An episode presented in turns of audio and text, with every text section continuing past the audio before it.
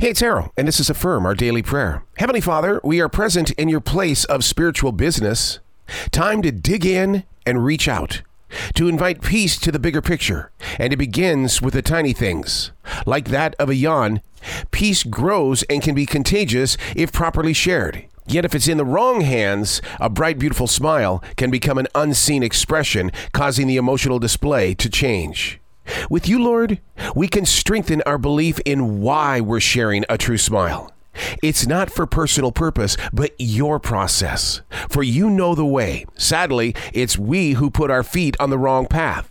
This is where we need you the most to drop hints on how to learn from our recovery, to be wiser and more effective with our decision making. Lord, it's time for you to teach us.